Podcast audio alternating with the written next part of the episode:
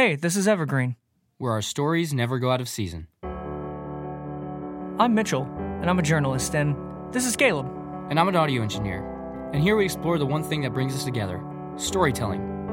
Every tale is created from prompts that are given to us by our listeners. And then we bring them to life with atmosphere and sound design. And today's storyteller is Danielle. Hi. And the prompts we got last time were There's no such thing as a free lunch, A crooked cop, and Oh My Grilled Cheese. so let's get right to it. Take a break, put on some headphones, and enjoy dinner time.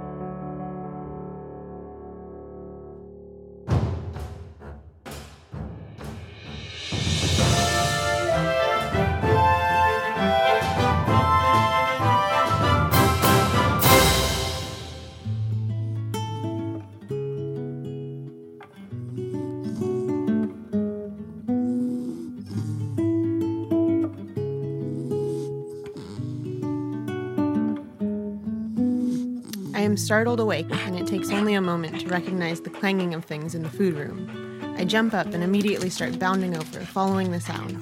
I pause before crossing over to the cold floor of the food room. I look up and around. No food bringer is in sight, except for the tiny one. He's sitting at the high place. That's where the food bringers eat.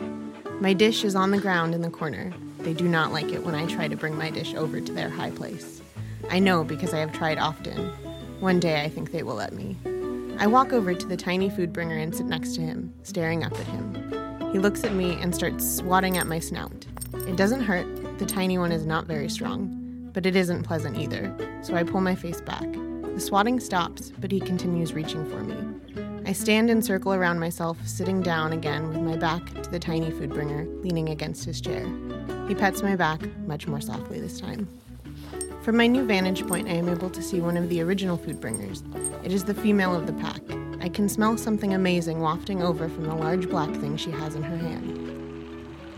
It is long and curved up at the edges, but it does not go around, making it too useless to be a fun ball. I tried to play with it once in my younger years, but they scolded me.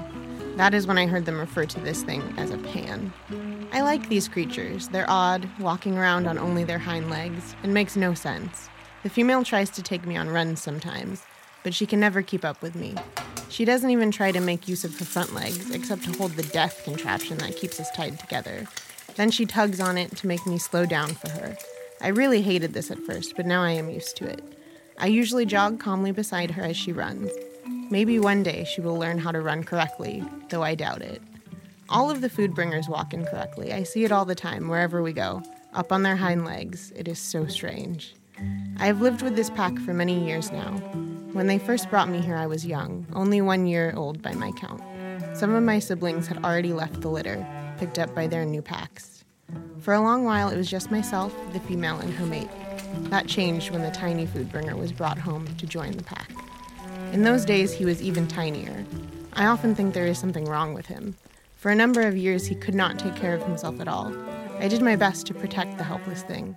I warned any stranger that came near him to stand back and be careful, but the food bringers never seemed to understand what I was telling them. It has always been incredible to me that I can understand them so clearly, and yet they have little to no idea of what I am saying. The female and her mate showed me who I could and could not trust around the tiny one. I am not allowed to bark, even at those we cannot trust, but I do watch them more closely when they are near. In the 24 years that the tiny one has been around, he has barely grown at all. By the time I was his age, I was fully grown, but he has finally learned how to converse back and forth with the rest of the pack. In fact, I may think that he understands me the best out of all of them, though whenever he tries to speak my language, it never makes any sense. After a long couple of minutes of waiting, I watch as the female is scraping something off of the pan. She places it on a dish and walks over. I stand, wagging my tail vigorously as I wait for it to be set down in front of me. She shakes her head at me with a stern no, No. and sits the dish on the high place in front of the tiny one. I sit back down and whine. I am so hungry. I have not eaten since the tiny one gave me a treat before my mid morning nap. That was already so long ago, Stop. she firmly says. I watch as she walks away, back across the room.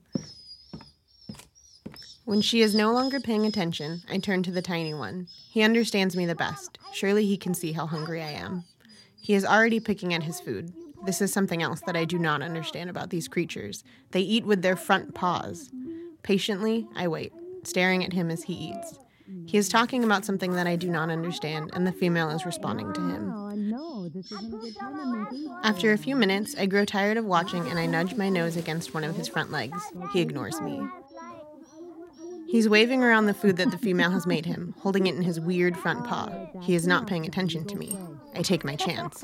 Jumping up, I place my front paws on his leg and snatch what's left from him in my mouth. Oh, my grilled cheese! He cries as I drop back down to the floor.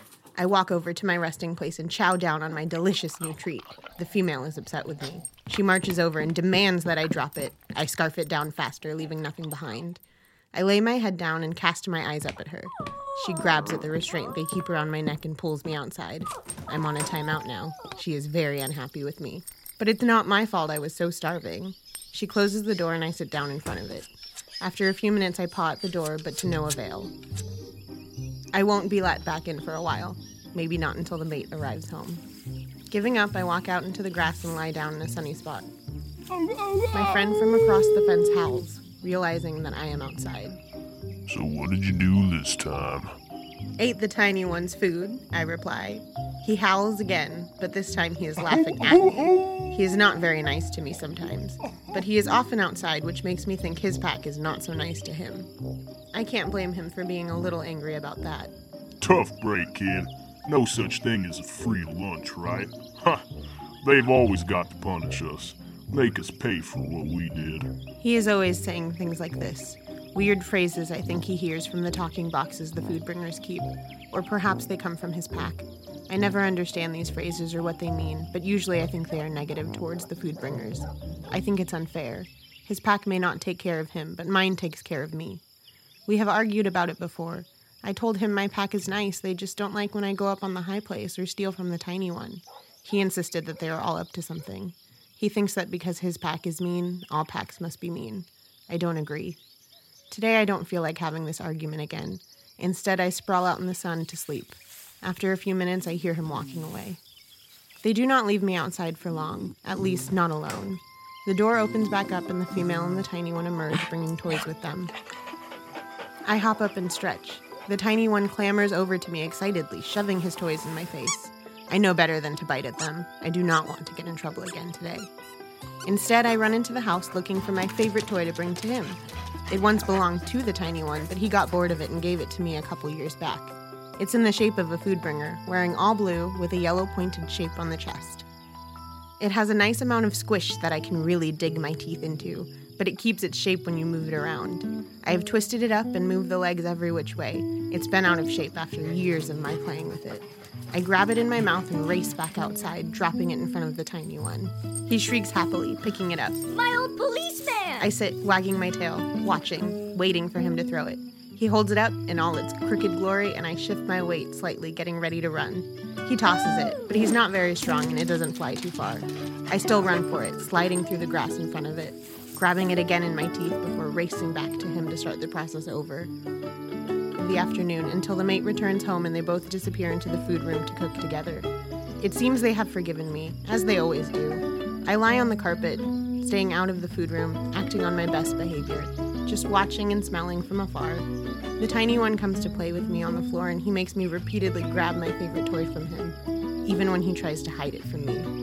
And then, when we're done playing, it's the best time of the day dinner time.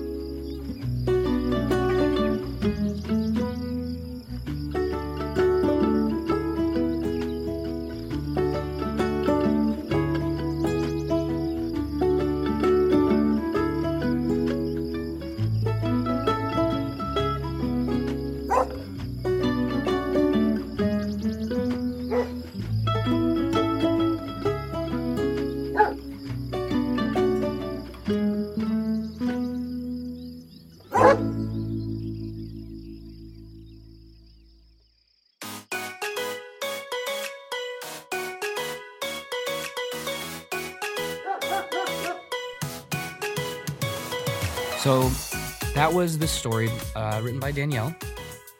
Uh, it was really good. Mitch, did you enjoy it? I did enjoy it. I did enjoy it. Okay, this isn't working. What's not working? This, Us? this, yeah, this is Us? This is us. Are Us you breaking not- up right now? I am breaking up.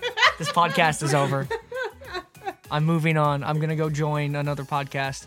Can you do a credits roll and then play that little segment? Yeah, no, that's gonna be our Saying blooper. Okay, one, two, three, and Hey, this is Evergreen.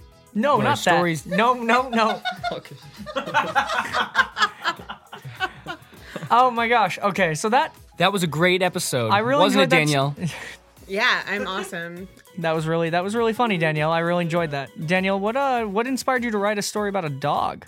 Um, I just wanted to take the crooked cop and make it as weird as possible. And I thought of a dog that had chewed up a police toy, and that was really funny to me. A, a literal crooked cop. Have you seen Isle of Dogs? I have, and I was really worried that um, people would think this story was based on that. Well, don't worry. I, I won't draw that connection at all by asking you about it in our interview. I just saw it and I really liked it because dogs are cute. No, you should. You should absolutely say that. It's just I was afraid of that, but it's absolutely not based on that movie. But I do love that movie. It was absolutely great. Yeah, it was really cute. And this was this was fun. I mean, getting a quote like "Oh my grilled cheese" is a weird weird topic and you able to, The funny thing is is the person who gave us the topic gave us the topic because it was something that his his son yelled out when he dropped his grilled cheese on the ground while having lunch. Is that a true story? Yeah, no, that, that's that's literally the truth, and I didn't tell you that, which is so funny that that's kind of how it worked into your story as well. So, so, but why? So you wanted to do a crooked cop getting chewed up, like an actual dog getting chewed up. Did that was that before or after you decided to make it about a dog? Uh, that was before. I started with the crooked cop topic because I wanted to go as far away from it being a story about a crooked cop as possible. So I thought of every variation of crooked that wouldn't literally mean a cop that is doing bad things. I like that you went out of your way with it because that's kind of the fun part of the topics is you when you get them, there's kind of what you're expected to make it about, and you did something completely different. The the the style, like the writing style, doing it from the mindset of the actual canine to use a word other than dog because i'm going to keep saying dog over and over again to doing it from the actual perspective of the pet like was that have you done written something like that before or was that your first time trying to get into the mind of an animal No, this was definitely the first time. Um, and it was interesting sitting at work writing this and thinking, hmm, how simple would a dog be, but still understandable to a human? because they kind of got their own way of seeing the world but then you still also have to clue the readers into what the dog is seeing Yeah, and I I spent a lot of time thinking about okay, what words would a dog feasibly know, and what words would a dog not know? or yeah, not understand. I I enjoyed that. I, I like that a lot. What did, did you like that, Caleb? Did you like the kind of the perspective that it was from? I did like the perspective that it was from. Actually, that was kind of funny because at the beginning, well, so when I was first reading the story, because I added sound design to it and stuff, and so you can kind of tell that it's a dog a little earlier than it than at least I did. But when I was reading it, I didn't know it was a dog, and I couldn't really tell for a good paragraph, and so I was really confused of why uh, she was calling the table the high place, and then um, what are the people called again? They're uh, Food bringers. the food bringers. I will- I And will I, got say, really yeah. confused that there were- this was in some kind of weird camp or or something where this person was a prisoner, and I didn't realize it was actually a dog until like a paragraph in. Maybe I think here is a little more obvious though. Yeah, I definitely read it before I, I heard it, so I was reading it going like, oh no, oh no, Danielle, I mean, Danielle, there's words for all these things. This is really really dark. I just wanted to make people laugh, and I think And I that think it you made me hear laugh. that, and it's funny, and it just doesn't make sense for a minute, and that's what makes it great. and we actually uh, have here the voice of the child. Um, say hi, child. Hey boy. All right. That's, Um, that's that's the child. Um, but yeah, that was fun. I enjoyed I enjoyed trying to make trying to make us laugh and trying to just write it in a different way. Thank, thanks for thanks for taking like a risk on that on that point. Yeah, that's exactly what I wanted to do. So I just hope it comes across to everyone that listens to it.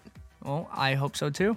I think one of my favorite things with the topics and the way we do the topics is when people don't take them literally. And I remember specifically AJ's episode, The Betting Man, which is um, one of the first times somebody didn't take a topic super literally. And Summer Rain was a horse. And in this case, the Crooked Cop was literally, you know, the, the, the toy or whatever. Um, Danielle, do you have anything you want to plug or any any do you have anything on social media that where if people want to keep getting your your kind of comedy or humor or just see more about you? Um, you know what? I don't, but I actually really want to start something up. So one, I would love to come back and do some more episodes if you'll have me. You are welcome. Um, and then if people want to find me online, I'm always at Delishihara because I'm adorable. which is an amazing uh, handle. Um, I, I enjoy. It might be a little hard for people to spell, but but I mean, type it in enough times, you'll figure it out. Delishihara. Also, this part I very well may cut and put at the beginning of it, but wow, we actually have Danielle here after much uh, delay due to her, perf- or not performance, her play. Which, if you listened to last episode, you would know that we we've talked about you for like three episodes in a row because we've been trying to get you on this this uh, podcast. But she finished her show and it was really good, and now she's um, doing this stuff. Now, before we finish our show, it's about time that we pick our topics for the next episode. Okay, so let me roll the first one. Seventeen. 17. Um, a farming commune. And that comes from Alex Morgan. Awesome. Uh, let's do this. 26. 26. Uh, enchanted heirloom. That is from our friend Chelsea Cartwright. Awesome. 35. And 35. An uncomfortable futon. Seems like a bit of a, Should be.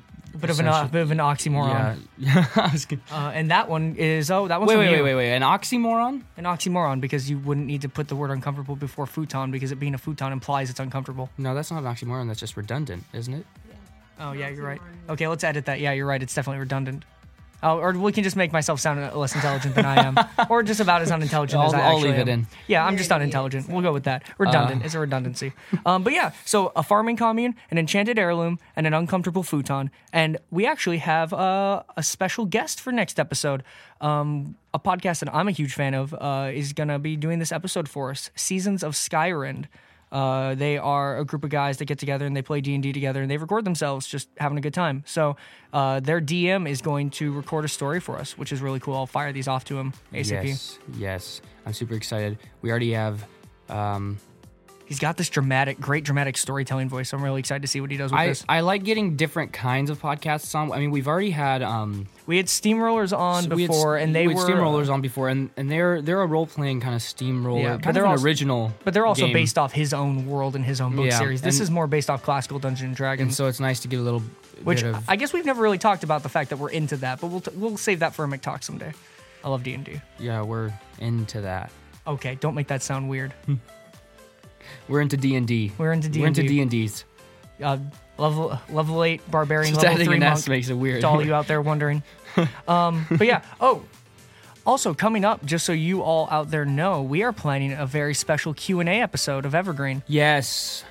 So definitely We're- send us your questions at evergreencast at gmail.com. Nothing is off limits. Okay. If you have questions Well, I didn't agree to that, but that's okay. Nothing is off limits for me, and I'll try and get Caleb to answer everything that he that he can. So yeah, send Just us your questions. Just watch you get a ton of disturbing about questions, and everyone's like, "What's your favorite food?" For me, uh, Rule 32. Um, we'll just uh, send us any questions that you got uh, through email. If you don't feel like emailing us, you can add us at Twitter at EvergreenCast. And yeah, we will. Uh, we're gonna devote an episode to just answering questions about the podcast and kind of how we put stories together, why we care about stories, what kind of guests we like to have, and kind of just our plans for the future. that's also our Instagram uh, at Evergreencast as well. Branding 101. Mm-hmm. All right. So yeah. So you guys uh, keep keep your uh, keep your ears peeled for that. That will be hitting you guys soon. Um, but yeah, we hope you enjoyed this episode, enjoyed this story, and anything else to say, Caleb? Well, I enjoyed the story. Thank you, Danielle. Uh, Oh, you're very welcome, Caleb. But also freak you. Okay. All right. Yeah. freak you, Caleb.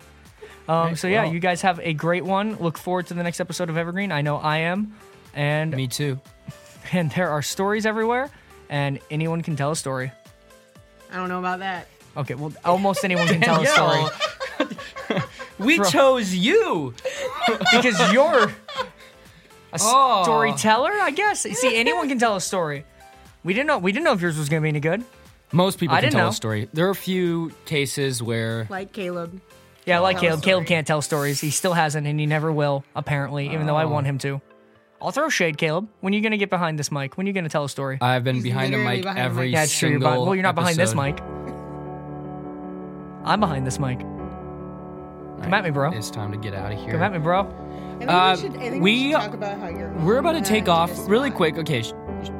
We're about to go. We're about to leave and go straight to see Avengers: Infinity War. Are we actually going to start talking about that? in the theater? No, but what, what I'm saying right now is, bye everybody. We're going to go see Avengers: Infinity War. See ya.